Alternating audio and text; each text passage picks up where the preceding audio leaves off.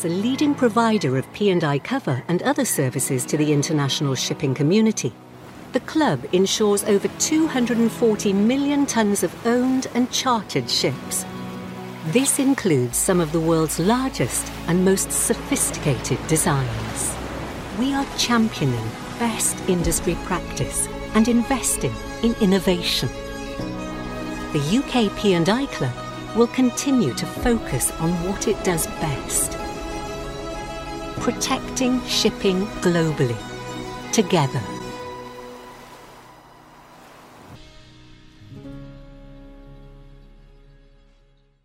I'm Nicholas Bornozis of Capital Link, and I would like to welcome you to today's podcast. Welcome to the podcast series, Riding the Waves of a Lifetime. This podcast series gives us the opportunity to discuss with maritime industry leaders who share with us career and life experiences as well as their insight on the industry's direction, opportunities, and challenges. I would like to thank the UK P&I Club and Thomas Miller for sponsoring today's event and for their support of the industry and specifically for ship safety and security. Today, we have the opportunity to discuss with Dr. Graham Henderson, one of the best known, most respected, and most influential people in the maritime sector. Graham is a person who has had significant impact on the development and direction of the industry. Graham has a long and distinguished career in shipping, which would take long to describe in detail, giving it the attention it deserves. So before we start the conversation, I would like to take just a couple of minutes for a brief introduction focusing on major highlights. Today, Dr. Graham Henderson is the CEO of Together in Safety, a non-regulatory coalition of major shipping industry groups and companies working to improve the safety performance in global shipping to prevent major shipping incidents and save lives. Until the end of July 2021, Graham was formally responsible for Shell's global shipping and maritime activities comprising over 2,000 floating assets, including ships, barges, drilling units, floating production facilities, and related operations. His work spanned Shell's entire business across upstream, downstream, projects, and construction. Quite a range. Graham is a leading spokesperson on safety and the environment, improving the efficiency of shipping and maritime operations and driving technology and innovation, including digitalization. He was the president of the UK Chamber of Shipping from 2016 to 2018 and president of the Oil Companies International Marine Forum from 2014 to 2018. Previously, a member of the World Economic Forum's Global Agenda and Council on the Oceans, he was appointed by Her Majesty's government to the expert panel for Maritime 2050. He is also an adjunct professor at Southampton University in the UK. Now, in 2019, his work in international shipping was recognized by Her Majesty the Queen with the award of the Most Excellent Order of the British Empire, OBE. He has also received many shipping industry awards, including in 2018, the prestigious Safety at Sea Lifetime Achievement Award. Now, previous appointments include the country chair and managing director of Brunei Shell Petroleum, Shell's joint venture company in Brunei, and CIO of Shell's global digital and IT business. Graham has worked for Shell for over 40 years, with some 25 years working overseas on assignments including twice in Brunei, Nigeria, Syria, and three times in the Netherlands. You can tell quite a lifetime and quite a lot of uh, achievements uh, during his career. So before inviting him to join us, I would like to take the opportunity to thank Graham for the very close and very fruitful cooperation we have had over the years and for his great support. It has been a privilege to work with him, uh, and I'm delighted that we have today's podcast. Our discussion today will focus on two or three major themes, a brief trip down memory lane, and then focusing on today and looking ahead. So let's welcome Graham and start our conversation. Graham, thank you for thank you for being with us today. As I just uh, went through, you have a long, distinguished, and impactful career in shipping. Can you please share with us how did it all start? Well, firstly, um, thank you, Nicholas, for the opportunity to um, be with you today. Um, and where did it all start? Well, I was born in uh, West London. My father was a tailor. Um, it was a small one person business um, and a small shop. Um, we didn't have any books in the house or anything like that, um, but um, there was enough money, shall I say, that um, we, we could we could have a, a, a life. Um, really, what I liked was sport and kicking a ball around. Um, I wasn't really interested in school. But one thing that I had was, um, and I don't know where it came from, but a, a talent for uh, mathematics. Um, I seem to add, be able to add quickly columns of numbers and uh, and things like that. Um, just the same as musicians or singers are born with a talent. So um, so I had this talent for mathematics, and uh, a teacher at school spotted this, and she also said, "Well, look, if you're going to get any further." Um, you're going to have to improve in some other subjects. So she got me spelling and doing other things. And um, through her help, um, I, I, got a place at a good school. I went on to university, the first person ever in my family to go to university. And I studied engineering and mathematics, of course. Um, um, and then the opportunity arose to continue into research. So I um, did a PhD, and of course, um, you'll guess the type type of thing. So it was 3D mathematical numerical modeling of ocean waves, and particularly their, their impact on coastlines. Um, when I came to the end of that, the, the professor who um, I was working with, he was going to the US to um, for a sabbatical year, and he said, "Would I um, would I do his run his lecture course?" Um, so I said yes, and I ran his lecture course for a year. And uh, by golly, um, I, I, really realised how you have to know your subject when you're going to teach it. Um, so I had to swat up even more. Um, and at the end of that, I could have stayed on at university very easily. There were lots and lots of opportunities, but it was my father who um, um, I think being a small businessman, um, he was a very wise man as well. And he said to me, Look, Graham, he said, um, you ought to get a proper job. And um, so um, North Sea Oil was big, oil and gas was big. Um, I applied to Shell, it was successful. And it started all there. I'm quite, uh, thank you for sharing these details with us. very, very, uh, very, very interesting and very moving. And thank you. So you have been with Shell for over 40 years. Can you describe how your career progressed through Shell and how did you get into shipping? From mathematics into shipping. Yeah.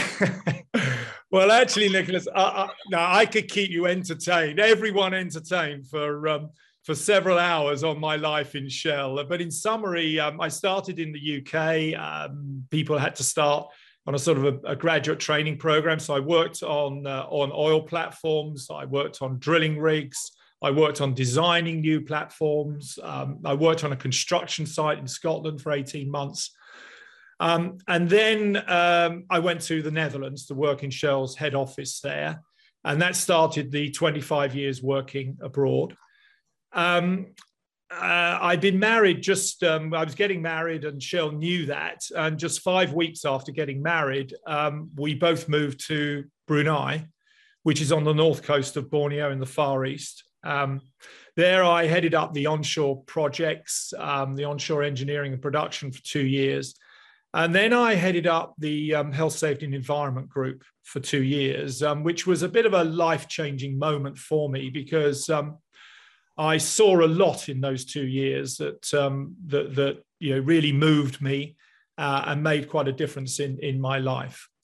Um, our first baby was just um, eight weeks old when we moved from Brunei to Nigeria, where I was chief engineer, responsible for all of the um, uh, onshore swamp, offshore engineering and production.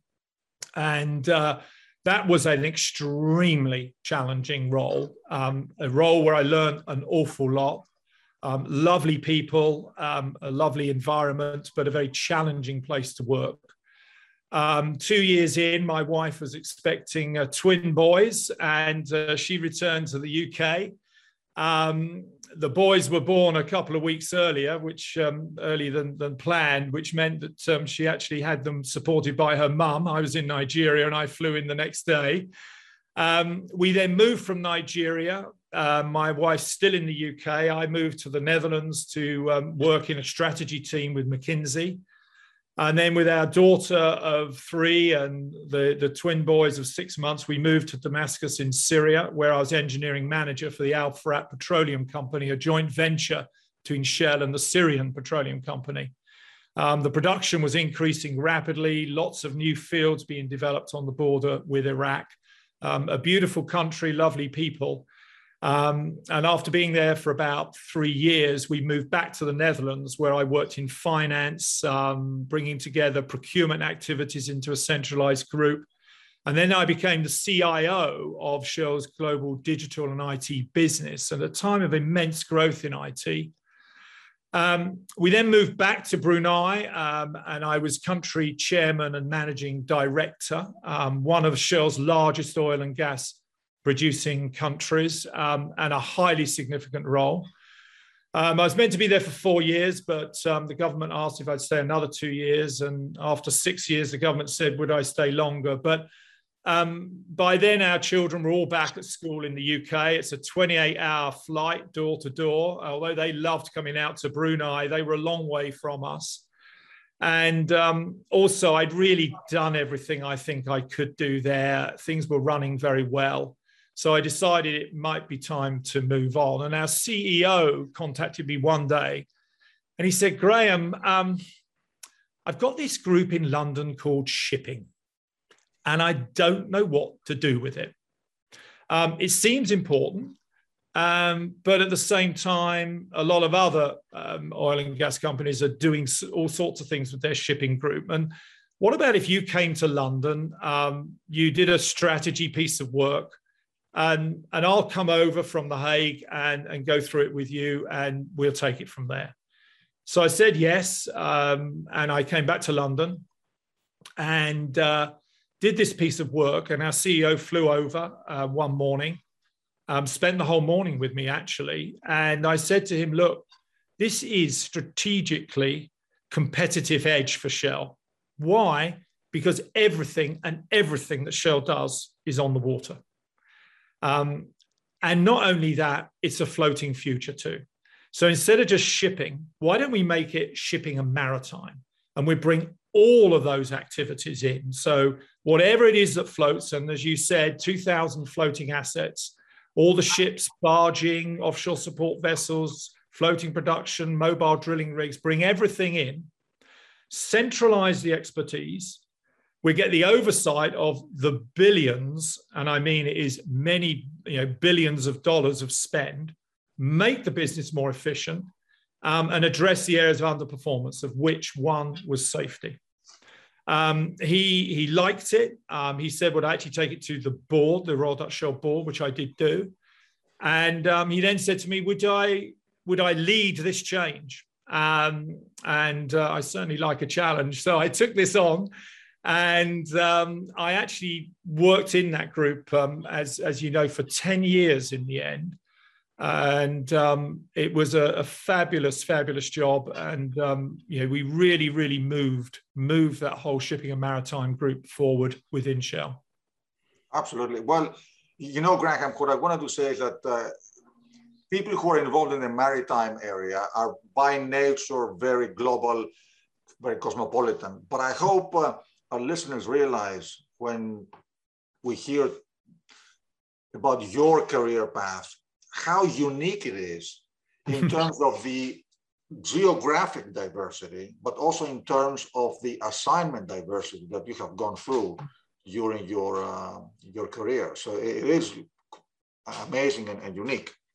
But you've been with Shell for 40 years. You pioneered exactly this shipping and maritime. Um, sector area within Shell. How do you see the fact um, of working for one company as an advantage? Which I'm sure it is. Um, well, actually, I, I don't see it as working for one company. Um, in fact, I've worked for many different companies, and I can tell you they're all very, very different. Um, even the difference between working in the UK and the Netherlands, um, let alone working um, with Brunei, Nigeria, Syria, um, different in terms of how they operate, how they they they run their businesses. Um, plus, also as you quite rightly said, Nicholas, the different roles, um, the challenges, the different culture, the external relationships, the country issues. Um, and also, I think there's no doubt that in any other company, I could not have had the, the, the, the variety of roles. It's a bit of a thing when you, if you are moving to a, a very senior management position in Shell, that um, they will give you different opportunities in different parts of the business. But to think that you know, I started in engineering and operations, and I worked in an IT group in finance, um, back into into running a, a, big, big global business and then heading up. I mean, it seems ridiculous, the global shipping and maritime operation. But what I'm, I'm able to contribute because of this range of experiences and, and the different roles and the different cultures, I'm able to, I think, contribute um, maybe some, some fresh perspectives and insights, um, use some of the techniques and some of the thinking from one area of the business to address the challenges in another. And also, I think it's given me um, the confidence to to take up a challenge and deliver the changes, um, even um, against um, some you know particularly strong headwinds. You're you're very right, and I think. Uh, it's exactly what you described. It, it's not one company. It's so many yeah. Uh, countries, so many regions, so many assignments. Uh, an amazingly compact and comprehensive career. But now let's focus on uh, on on today. Uh, you just opened the subject. You have been an ardent proponent, and you have not been frightened to take on major issues in shipping, such as decarbonization, digitalization, and safety. So each one of these themes is an area of critical significance for the industry, and I would say for global commerce. So, how do you see this? Yeah, I absolutely agree with you. Um, they are major issues. And yet, at the same time, Nicholas, we have to run the day to day operation. And, and it's a significant operation. I well, well know that. Um, the challenges are, are immense of, of moving a, a ship um, or a barge from one location to another and all of the, the, the, the requirements that have to be put in place. Um, so we have to do that whilst we're managing these changes at the same, same time. Very interestingly, um, I don't actually see them as three separate subjects, and I, and I, I suspect you don't either. And what I see is them as one subject, and I see very strongly it's not decarbonisation and sort of over there safety, but it's decarbonization and safety very strongly together. I see them as one subject enabled by digitalization. So they need these need to be taken forwards at the same time. Otherwise, you're going to get a suboptimal solution in, in any of the spaces. So it does concern me, actually, Nicholas, and we can come on to this, that when I see a lot of the conferences, um, uh, although I know Capital Link has, has, has actually been, been rather different in some areas, but with, I see a lot of conferences, a lot of discussions, a lot of debates. When I look at the shipping media, as I do every day, um, it concerns me that it's all about decarbonisation. The subject of safety seems to not be so featured so prominently these days. Um, and I'm actually saddened to say that the only time it is featured is when there's a major incident. And I think this needs to change. And one thing I am hoping from this discussion that we're having today is that um, the media and, and, and, and others see this and, and can understand this, um, and that this today becomes a catalyst for a change of bringing together decarbonisation and safety enabled by digitalisation. Perfect. Uh, Graham, I couldn't agree with you more. and we are going to devote a good portion of our discussion later on on, on safety. By the way, I'm gratified to, um, to mention that the Capital Link has a unique conference, and you have been a great part of it, that exactly brings together decarbonization, digitalization, and safety under the umbrella operational excellence in shipping. And in the last conference, you were the one spearheading the safety portion of it. Uh, so uh, again, thank you for your tremendous uh, help and support. Now, let's devote a little bit of time to the various issues one by one. And uh, if you don't mind, let me start with decarbonization since it was the first one we mentioned. When it comes to decarbonization, we have, in my mind, three major topics. The fuels of the future, who regulates what, uh, this transition, and how to pay for it. So let me start with the fuels of the future we have seen Shell making a big push on LNG as a bunkering fuel, not just as a short-term solution, but maybe as a permanent one. So how do you see LNG in the future? Yeah, well, as, as you know, from day one, several years ago, um, uh, I was a, a major um, supporter of, of LNG at the very start of the decarbonisation debate, um, because it became very clear um, that with regard to decarbonising, it, it is a, an immense challenge for the world, an immense challenge for shipping.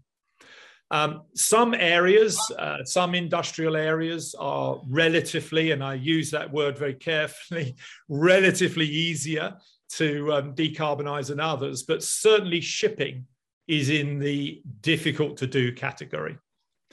Um, we must also be careful when we see in the shipping media various announcements about um, particular fuels and companies who will be adopting particular fuels. Um, I think at this point in time, it's impossible to say um, which fuel will win through um, because all of those fuels have immense challenges. Um, and remember, many of them rely on hydrocarbons for their production. So, what's important is that we work together, and we'll cover this hopefully a little bit later. We work together as one global team regarding decarbonisation. But in the meantime, we should do the very best we should do. Um, we, we're not, nobody actually wants to sit back. Everybody's um, very, very supportive of decarbonisation. Um, so, whilst we are, are, undertaking this work, and I mean, as I said, it's an immense amount of work, um, we should use LNG. It's a proven um, fuel. Um, it is proven to be the lowest carbon emitting fuel. Together with LNG, we can apply straightforward technology that is available today to reduce fuel usage. And if we reduce the fuel usage, we reduce the emissions. And combined with LNG, it's possible to achieve a carbon emissions reduction of 60% against the IMO baseline of 2008.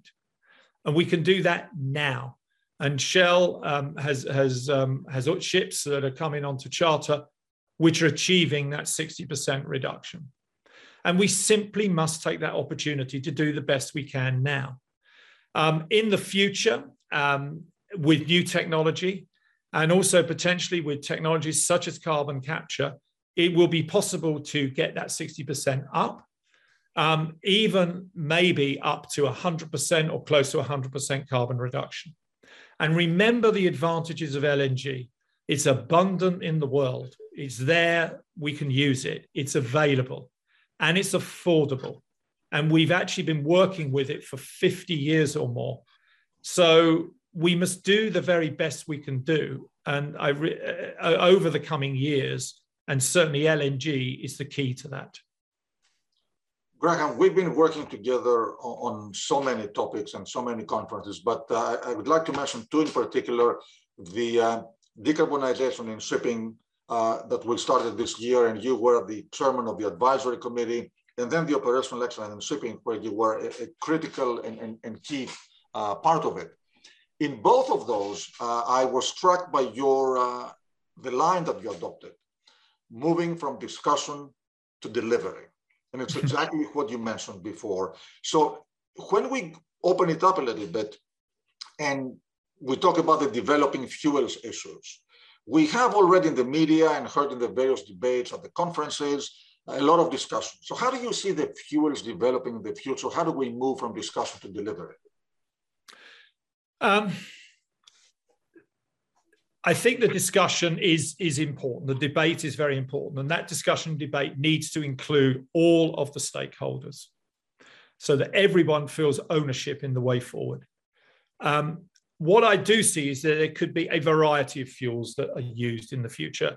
There are different um, requirements. So, for example, two extremes. One is a ferry maybe operating from point A to point B and back to point A over a relatively short distance you know, at port, port at point A or point B, you know, there can be a fuel, um, but that's very different from where you've got a tanker, say, which is operating globally over vast distances, going into many, many ports.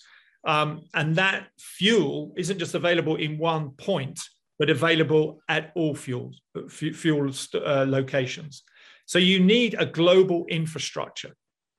And what we need to understand is that that global infrastructure of available fuels, um, we, we, can't provide that as, as shipping. We, we, we can't produce those fuel, all that, that fuel that's needed in all those locations, store it and provide it. We are relying on other businesses to do that. So it's not about shipping alone. This is about shipping coming along with other industrial sectors so that uh, we, we use fuels that are available through those other industrial sectors. So there's two key areas here. One is, as I mentioned, the cost of all this infrastructure, um, also the cost of new ships, but also the time it will take. Um, and we need to, to, to be able to use that time well. Um, we need to fully understand and fully study those new fuels with all of the groups involved, um, all uh, understand all the aspects on an end-to-end basis. Um, there are many factors to understand, um, and not least where the new fuel comes from. As I said, many are produced from hydrocarbons. Um, and we need to undertake this piece of work in the global shipping community. Um, it's a global problem, um, and we need to make sure that we have the time to make the best decisions so that when we move forward and it's um, you know it's important steps forward that we make um, the decisions and we don't have to keep going back on them thank you so moving forward uh, there are so many stakeholders involved in the decarbonization process possibly with conflicting agendas or priorities and potentially leading to a multitude of regional or national regulations. Is there a way to achieve an international mandate? Yeah, I, I, believe there should be one global group to take decarbonisation agenda forward, um, allowing for the debate. So yes, allowing for the discussion, not not not um, pushing it back or pushing it down, allowing everyone to align, um, around the world in all the various groups, um, noting my earlier point about there could be different solutions um, for different parts of, of shipping. Having regional groups, um, I think, uh, results in, in things slowing down, a disjointed approach. And I think it's going to be extremely difficult to operate from one region to another if different decisions, different regulations exist within those um, within those groups. Um, I'm not in any way suggesting to slow down um, at all, but what I'm saying is we, it's one of those subjects, and we often see them in life where, in order to move fast, you need to move a little bit slower at the beginning. And I think, um, whilst I'm not saying to slow down, we need to move, as I say, at the right place, get that global working. Um, potentially with the IMO, get separate work streams working, to cover all of the aspects, involve all of the groups, and involve an aligned way forward that everyone can buy into within uh, global shipping. That leads me to the next question. Do you think that the shipping industry today has an effective and unified way to make its voice heard on issues like decarbonization and new fuels? And, and what can be done to improve in this area, especially when interacting with the regulators and aiming to achieve an international mandate as you described? Yeah, um, I don't think that that we have that unified approach at, at the moment. Um, there's a lot of extremely good work which is taking place. Um, I think the shipping industry is, is united um, regarding the need to decarbonize. Um, I think everyone understands um, there is a need for change. They understand the urgency. Um, however, there are many, many aspects to consider. And as I said, give um, time for the various groups um, to develop that unified approach that you talk about. Um, we're not just talking here about shipping, we are talking about uh, other industries. Um, we're talking about different locations around the world. We're talking about governments too. Um, so th- there are groups that have been formed. Um, as I said, they're undertaking useful work. but I, I think that the way to move forward um, is to form a group um, which I'll, I'm calling Together in Decarbonisation. Now, we're going to talk a little bit later about the work on safety, um, and we can align the thinking, the ways of working that we have put in place for Together in Safety with Together in Decarbonisation. It's proven ways of working. We're involving all the parties. It's a unified approach. Um, we've taken the time to get everything in place. Um, this together in decarbonisation group can um, work with the IMO and with others. Um, and we need to understand on regulation, I know the IMO is very supportive of this because I have discussed it with them, that not everything needs to be regulated. And, and knowing what needs to be regulated and what the shipping industry can, can do itself um, is, is something which, um, which I, I, I think we need, to, we need to also understand. Now, I'd be very happy to help in um, developing together in decarbonisation if there's an appetite for it. And I think that that would solve all of the issues. You actually answered, Graham, my next question. Uh, I think, uh, you know, what you're talking about uh, to do in decarbonization, you're realizing it in safety with the coalition.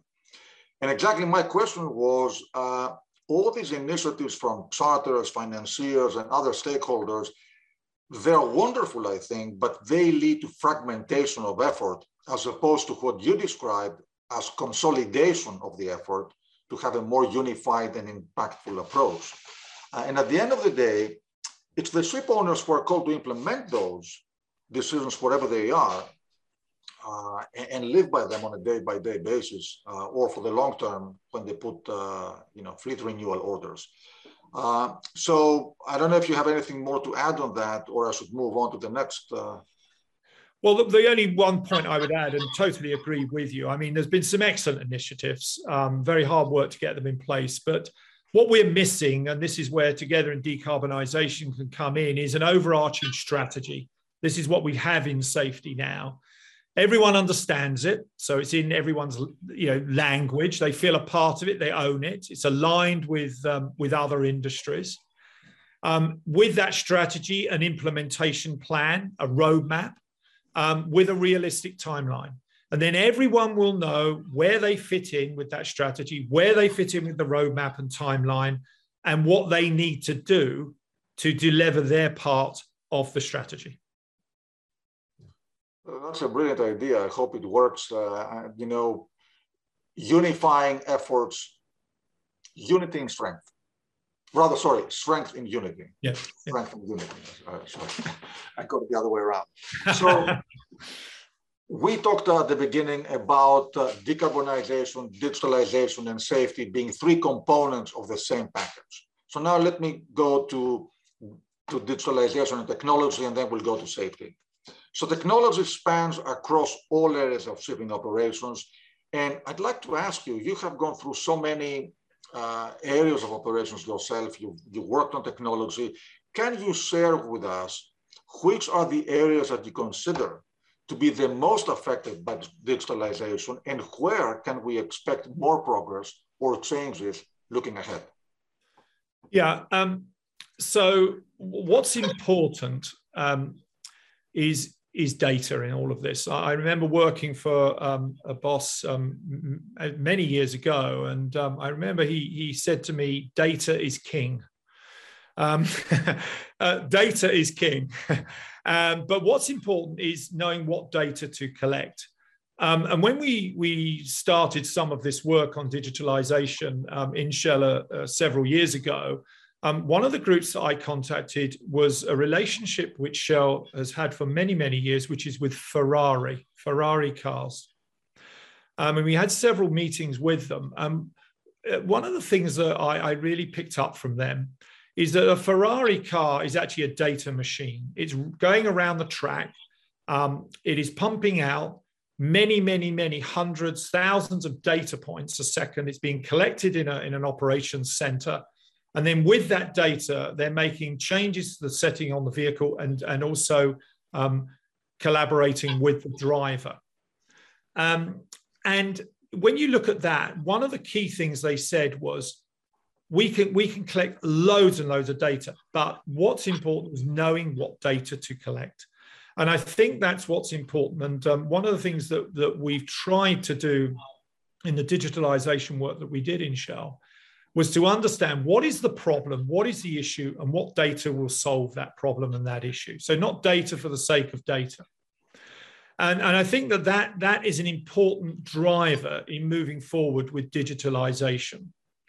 Um, I think that there are there's a lot of good work going on in Shell, and many other companies um, have already put in place operations centers. So, um, in this way, um, you can manage the ship's passage through the ocean, such that um, you route it um, to favorable weather conditions and around storms. You can um, you, you can adjust speed of the ship so it arrives in time to go directly into port, not wait at an anchorage and, and directly to a berth.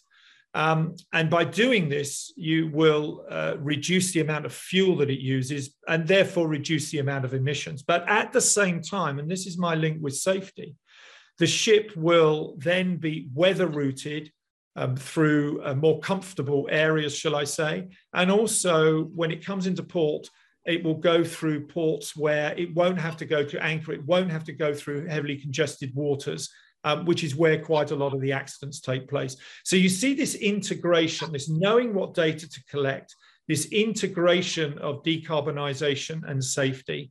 Um, and I think what we can see more into the future is much more of the integration of these technologies um, whether it's weather routing, whether it's um, optimizing uh, passage into ports, um, technologies around um, reducing the, um, the, the drag on the ship, uh, wind technology, things like this. But the integration of these technologies together, right the way through the design and the construction and through to the operation, so that the carbon emissions at their lowest possible level on an end-to-end basis and the safety performance um, is improved at the same time.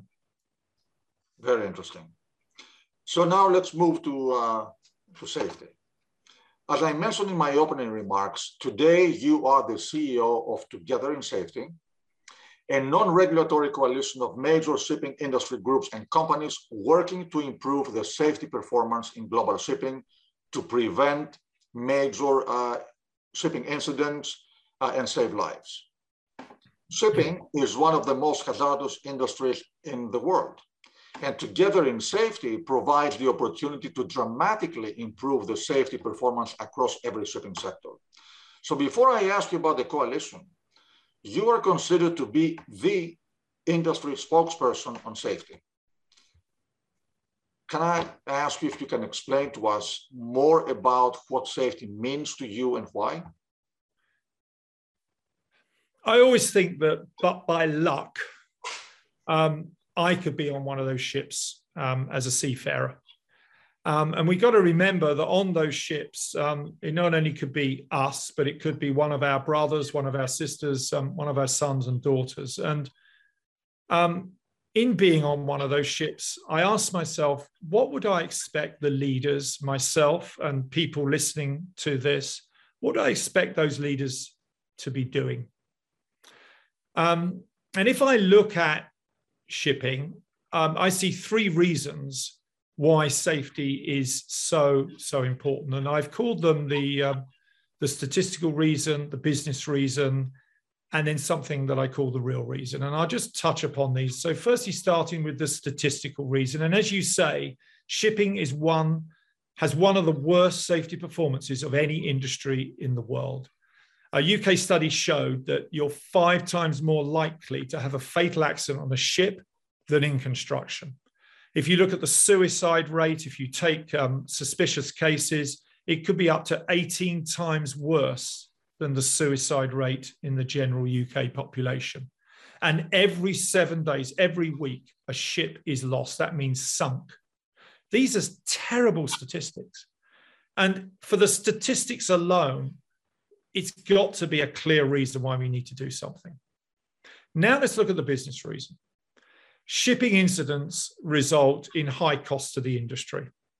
Um, you can see that if you look in the press in the last couple of days or so, the dramatic increases in insurance premiums that have been taking place year on year and into the future. And these will continue. And these are the real costs. But what about the intangible costs? If you have an accident, the costs on management time, the fact that the ship um, will be will be under investigation for long periods and not available, maybe needs repairs. Um, things like the reputation of the company, um, the reputation of the CEO. Um, but if you turn this around um, and you have a great safety performance and you show you care for the crew, um, then they will be highly motivated to do a great job for you and want to perform well for the company, and they'll speak highly of the company. So if you look at the statistical and the business reasons, they're clear. Um, but then I come on to what I call the real reason. And um, as, as you mentioned, and, and I said, I've worked around the world in many places. And I've seen, Nicholas, some, um, some terrible, terrible accidents. Um, people killed in horrific circumstances. And I've seen firsthand um, what is left behind with young mothers and small children, no father, no prospects. Um, and this doesn't just last a day or a week or a year, but a lifetime and more. And, and I can tell you, time never heals. Safety is one of the most important things in our life, our personal safety, our personal well being the safety and well being of our family and children. And our seafarers are people too. They're people like you and they're people like me, and they have a family and children too. And these seafarers work for us. They entrusted their safety in us, and we're accountable for that safety. So we need to look after them as if they were our family and our children. And I hope that everyone listening is convinced um, by both individually the statistical reason and the business reason, but also this real reason. Um, so that's why safety is my number one priority, um, and it should be for everyone. And it's very clearly been demonstrated, and I've demonstrated in the places I've worked, that a safe business is a well run business and a profitable business too. You have made such a uniquely compelling case for this, obviously. So I think there's nothing more to be said in terms of why shipping companies should adopt a more aggressive role in the future when it comes to safety. Um, you elaborated in, in detail as to the many reasons why and to the benefits. I don't know if you would like to add anything, anything more before we go into the uh, role and the function of the Together in Safety Coalition, and if you can tell us how it started, how it yeah. is today, and, and what's next on the agenda. Yeah, well, just before I get there, let me say that um, there are many shipping companies um, who share my thinking on safety. Um, and certainly in the coalition, um, that is true, and it goes beyond that. And also, there are many shipping companies who have made great improvements in, in their performance, uh, but it's not universal.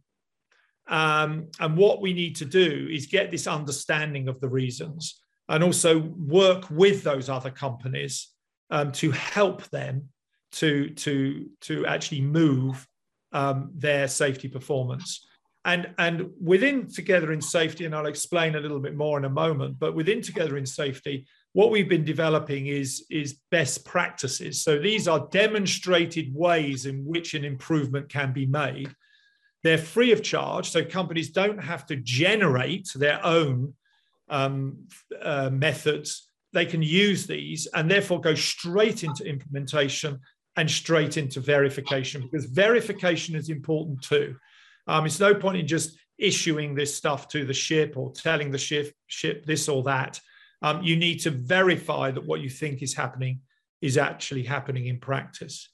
Um, but moving on to Together in Safety, so shipping has many um, important and influential groups, many ship owners, many managers, many related supporting businesses, as we know. But what became clear when I was speaking to them um, about safety is that something else needed to be done, something that would bring these various groups together, um, something that would unite the shipping industry around safety and draw on their collective expertise. And so, about two years ago, um, Together in Safety was born. Um, Together in Safety is unique. Um, it comprises all of the shipping industry groups. So it includes, for example, the International Chamber of Shipping, BIMCO, OCIMF, Intertanko, Intercargo, Interferry, Cruise Lines International, the World Shipping Council, many major shipping companies, Carnival, Euronav, Gaslog, Maersk, MSC, Shell, V-Ships, the UK P&I Club, Lloyd's Register, and country representation as well through the Danish Maritime Council and the Australian Maritime Safety Authority. We've also established links with the IATA, the International Air Transport Association, and the RSSB, the UK Rail Standards and Safety Board, so we can learn from them. What we've done is developed um, a strategy, and I talked about the importance of a strategy around three core themes of leadership, incident prevention, and well-being and care, and with a key focus on collaboration and working together with all of those stakeholders and with other industries as well. It is very interesting, uh, and, and, thank you for taking us through this. It's exactly you put together uh, a coalition that works with every major industry group. It's exactly what we talked before, uh, strength and unity, because it gives you the opportunity to be the spokesperson and the uh, coalition spearheading this uh, issue. Hmm. So let me go to the next uh, uh, question. The industry and charters want newer and safer ships. At the same time, as we have seen, there's uncertainty on fuels and, and engines, uncertainty which impedes or complicates their fleet renewal, as ship owners do not know what to invest regarding the ship and the technology and so on. And ships are long-term assets, so fleet renewal is a very important topic. How does, the, how does this uh, reluctance or ambiguity regarding fleet renewal impact safety? Um, safety is not about a newer ship. Very few incidents actually result um, regarding the, the ship itself, providing that it's well maintained. Um, it comes down to the areas that I highlighted and are part of Together in Safety, um, which are around uh, leadership, around incident prevention and well-being and care. Now, if we just look at these, so leadership is vital. What the CEO asks for is what gets done. Everyone listens to what the CEO says and what the CEO doesn't say. Everyone is watching. They're watching what the CEO does and what the CEO doesn't do. So the CEO must show that visible leadership, starting every conversation with safety. People will know when they speak to me, I start every conversation with safety. Visiting people on the front line. I would visit our ships, visit our people. You need to show you're leading the safety program, you're reviewing progress, and you're being curious and asking questions about why do people do what they do and you make time for safety. Incident prevention is around understanding the major incident types and proactively putting in place programs to address them before they happen. And this has been a major breakthrough in, in air. Um, understanding their major incident types. And there are not 100, there are not 50, there are not even 20. We are talking about a fairly small number, and then putting in place proven techniques to stop them happening before they happen. And then finally, well-being and care, about looking after your seafarers, um, looking after them as if they were your own family, listening to them, addressing their concerns, motivating them to do a great job for you. So you'll notice, um, Nicholas, that none of these areas is around a new ship. And we also know that there are plenty of old aircraft out there that we happily fly on.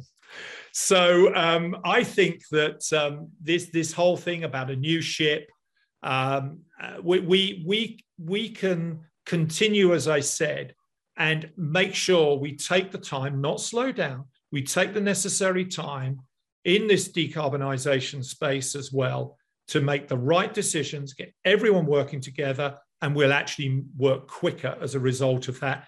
And working decarbonisation and safety together with the enablement of digitalisation. Graham, thank you so much for this uh, spot on reply. Because as you very correctly and well pointed out, safety doesn't have to do just with new ships. And uh, you know, the world fleet today is not composed only of new ships. We have uh, ships of various ages.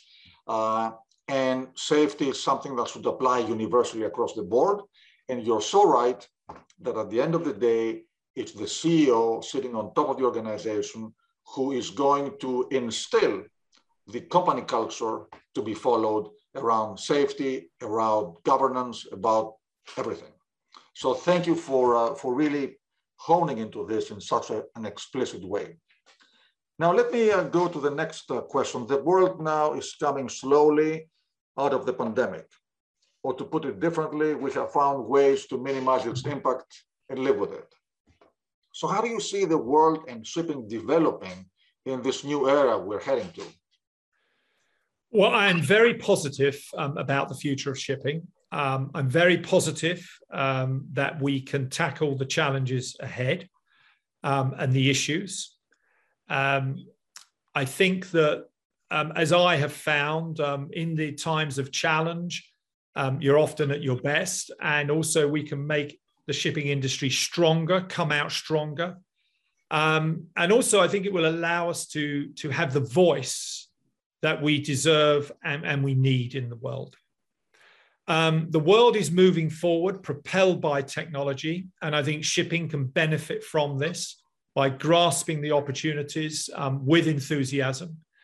Um, I think that what we are seeing is the world is um, has, has woken up to the fact that shipping is vital for the world to function, and we have the opportunity to be at the forefront of this positive movement. Thank you. And we are now coming to close to the end of our, of our discussion. I wanted to ask on a more personal basis, you've been on top of a major global chartering and shipping organization. You have always been on the go. I mean, you have worked in so many places around the world and that you have been continuously on the move 24 seven. Of course, now the pandemic has changed this temporarily, but as I mentioned, we're coming out of it. So how do you balance between work and personal life and, and what is next on your agenda? Well, firstly, I, I love my job. I don't see. I think you're the same, Nicholas. I, I, don't see my job as work. Um, uh, and what I I don't have a set pattern of work. I know you don't either. Um, I I don't say I start at this time and I finish at that time, and I blend it together. But also I make sure we have um, family time and and what I call me time as well. And um, part of me time is actually keeping fit. So I run about seven or eight kilometers a day. I've been out running this morning. I go in the gym. Um, not only do I find this helps keep my mind clear, um, but also um, I do my best thinking when I'm running, actually. And I often set myself a particular challenge, a dilemma, or a problem. And uh, when I'm outside running, and, and my mind uh, can work uh, can work best. Um, I'm also very efficient. I know that. My wife says to me that I am the most efficient person that she's ever met. Um, and I plan meticulously. Uh, so I find that way uh, I don't waste a lot of time and therefore I, I can make time, so to speak. Finally, um, I have a wonderful wife um, and children. We set out on an adventure together. Um, years ago. Uh, my wife has always said yes to every opportunity. And um, I think we've demonstrated that working together um, is the best way forward.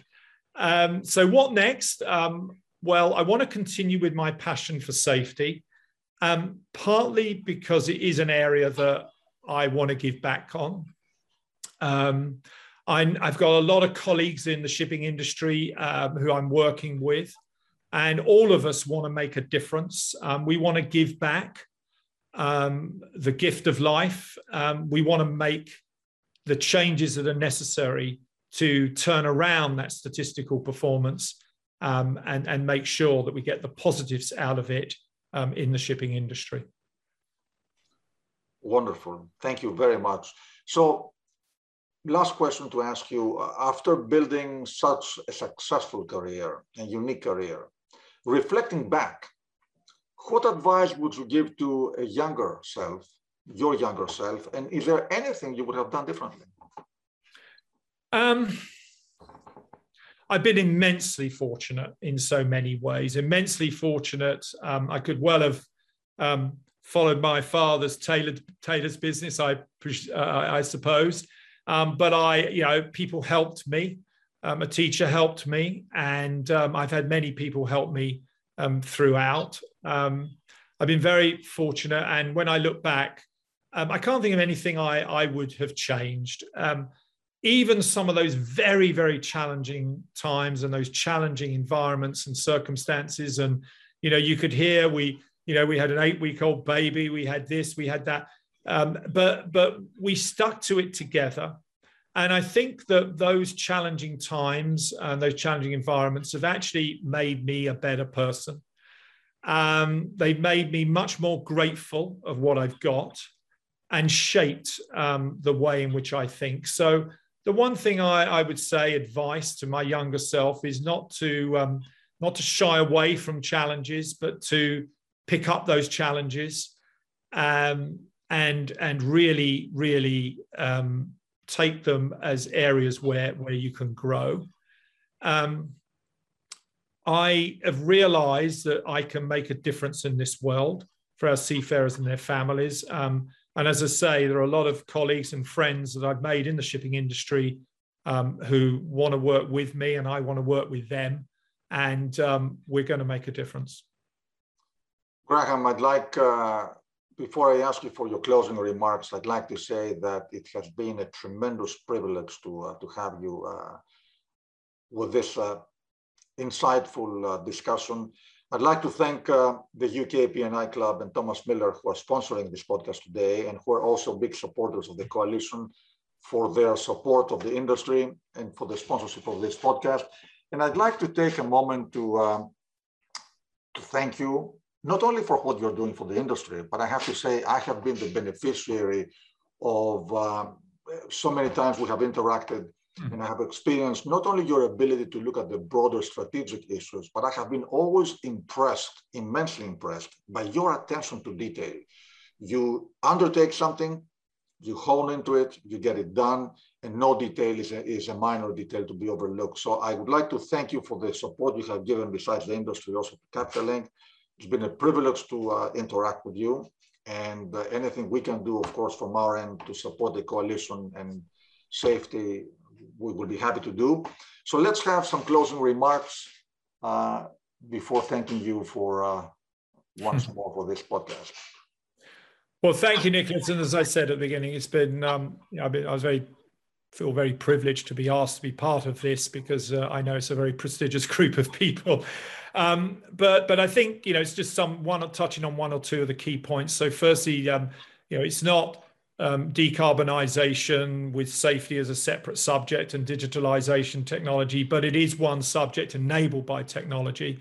And I think we need to really drive that forward. Um, it's not one or the other. And we need collaboration within um, the shipping industry on a scale that we've never seen before, and also with other industries. Um, for decarbonisation, we need to establish that global strategy and an implementation plan with a realistic timeline. Um, and I think and I hope that everyone has seen how fundamental safety is to everything that we do. And I do hope that the decarbonisation work can align with that great work that we've um, been able to achieve in Together in Safety. Um, working together as leaders in the shipping industry, um, we have the power to make um, the changes that are necessary. And I know that together we can improve the safety performance for every company, for every ship, and to ensure that our seafarers get home safely to their families. And I'd just like to close by saying that we need to be able to say to every family member of every seafarer that your father, your mother, your son, your daughter is working on one of our ships, and it is the safest place on earth. Thank you. What a wonderful way to close. Thank you, Graham, so much again. It's been a privilege to have you with us. Thank, Thank you. you.